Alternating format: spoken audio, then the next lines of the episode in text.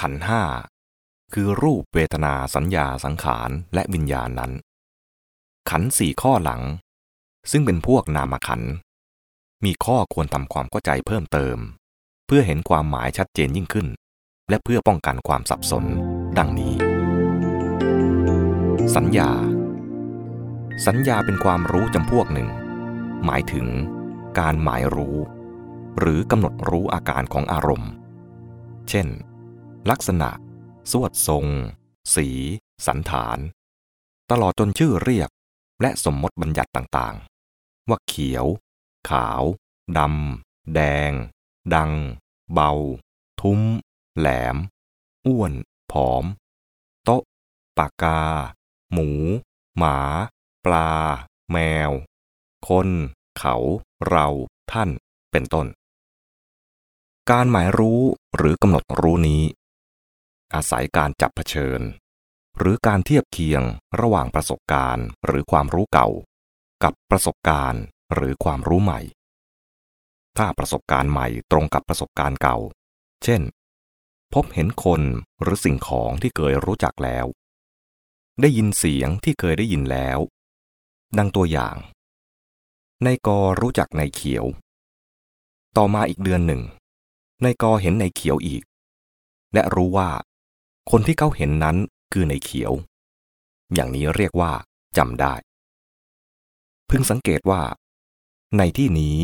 จำได้ต่างจากจำ ถ้าประสบการณ์ใหม่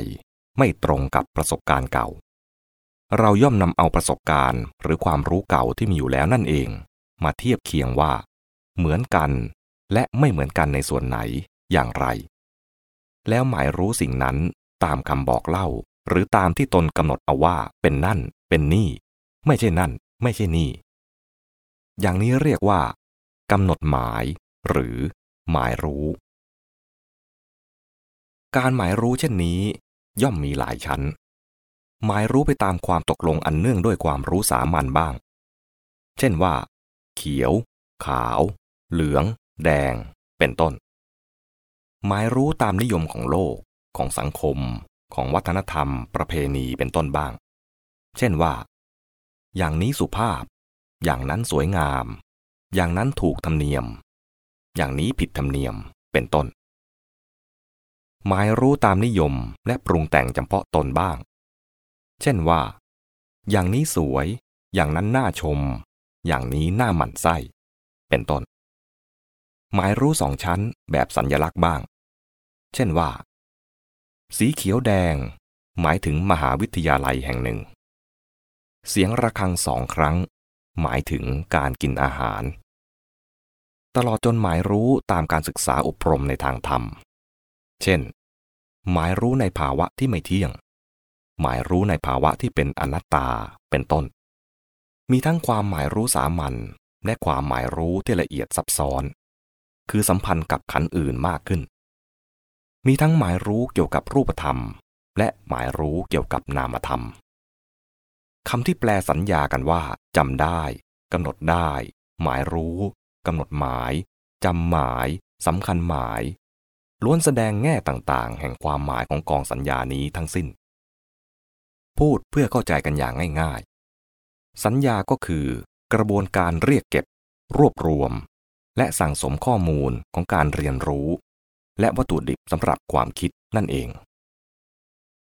สัญญาเกื้อกูลแก่การดำเนินชีวิตของมนุษย์อย่างมาก แต่ในเวลาเดียวกันก็มีโทษมิใช่น้อย เพราะมนุษย์จะยึดติดตามสัญญาทำให้สัญญากลายเป็นเครื่องกีดกั้นกำบังตนเอง และห่อหุ้มคลุมตัวสภาวะไว้ทำให้ไม่สามารถเข้าถึงความจริงแท้ที่อยู่ลึกลงไป เพื่อประโยชน์แก่การศึกษาต่อไป ขอแยกสัญญาออกอย่างคร่าวๆ เป็นสองระดับ คือสัญญาอย่างสามัญ ซึ่งกำหนดหมายอาการของอารมณ์ที่เกิดขึ้น หรือเป็นไปอยู่ตามปกติธรรมดาของมันอย่างหนึ่ง และสัญญาสืบทอด หรือสัญญาอย่างซับซ้อน ที่บางคราวก็ใช้คำเรียกให้ต่างออกไป เฉพาะอย่างยิ่ง ปะปันจะสัญญา อันหมายถึงสัญญาเนื่องด้วยอารมณ์ที่คิดปรุงแต่งขึ้นให้ซับซ้อนพิสดารด้วยแรงผลักดันของตัณหา มานะ และทิฏฐิ ซึ่งเป็นสังขารชั้นนำในฝ่ายร้ายอีกอย่างหนึ่ง การแยกเช่นนี้ จะช่วยให้มองเห็นความหมายของสัญญาที่กำลังแสดงบทบาทอยู่ พร้อมทั้งความสัมพันธ์ระหว่างสัญญากับขันอื่น ภายในกระบวนธรรมได้ชัดเจนยิ่งขึ้น ในวิสุทธิมักอันเป็นคำพีชั้นอัตถกถา แสดงลักษณะหน้าที่เป็นต้นของสัญญาไว้ว่า สัญญา มีลักษณะจำเพาะคือสัญชานคือจำได้ หรือรู้จัก มีหน้าที่ทำเครื่องหมายไว้เป็นปัจจัยแห่งการจำได้ หรือรู้จักต่อไปว่า นั่นคือสิ่งนั้น เหมือนดังช่างไม้เป็นต้นทำเครื่องหมายไว้ที่วัสดุมีตัวไม้เป็นอาทิ มีผลปรากฏคือ เกิดความยึดถือไปตามเครื่องหมายที่กำหนดเอาไว้ เหมือนพวกคนตาบอดคลำช้าง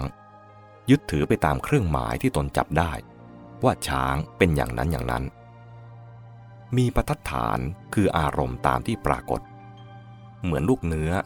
เห็นหุ่นคนที่ผูกด้วยมัดหญ้าสำคัญหมายว่าเป็นคนจริง ๆ ถ้าเทียบกับหลักจิตวิทยาฝ่ายตะวันตก สัญญาจะครอบคลุมเรื่อง perception conception และ recognition แต่ไม่ใช่ memory ทั้งหมด